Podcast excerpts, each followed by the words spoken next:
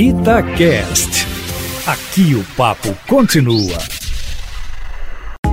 Itatiaia Carros, com Emílio Camanzi. Emílio Camanzi, hoje dia de responder dúvida de ouvinte. Olha que legal essa aqui, Emílio. O senhor José Maria, ele tem 72 anos, disse que tinha mania de dirigir na banguela, fusquinha dele. Agora comprou uma Saveiro e o filho disse que não pode mais fazer isso. O problema, Emílio, é que o senhor Zé disse aqui no e-mail que é muito seu fã e só acredita nessa orientação do filho dele se partir de você.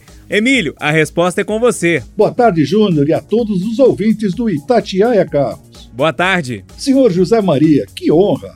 Mas seu filho tem razão. E o senhor também deveria ter feito isso no Fusquinha pois pegar uma descida e andar na banguela é infração de trânsito.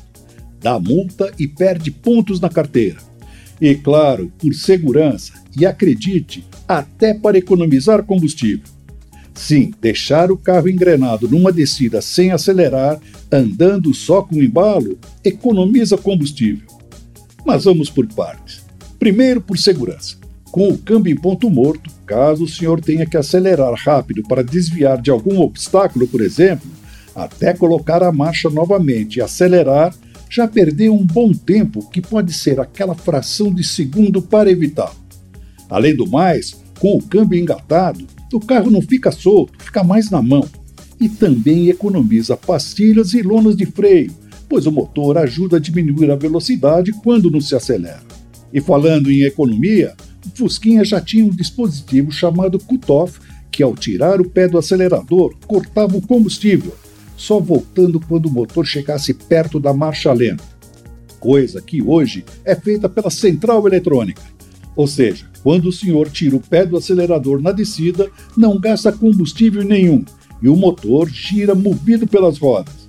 Mas se colocar o câmbio em ponto morto, o sistema vai mandar combustível para que o motor não desligue. Resultado: vai estar gastando combustível quando poderia estar economizando. Por hoje é isso, pessoal. Mais informações lá no meu site carroscomcamanzi.com.br. Um abraço e até a próxima!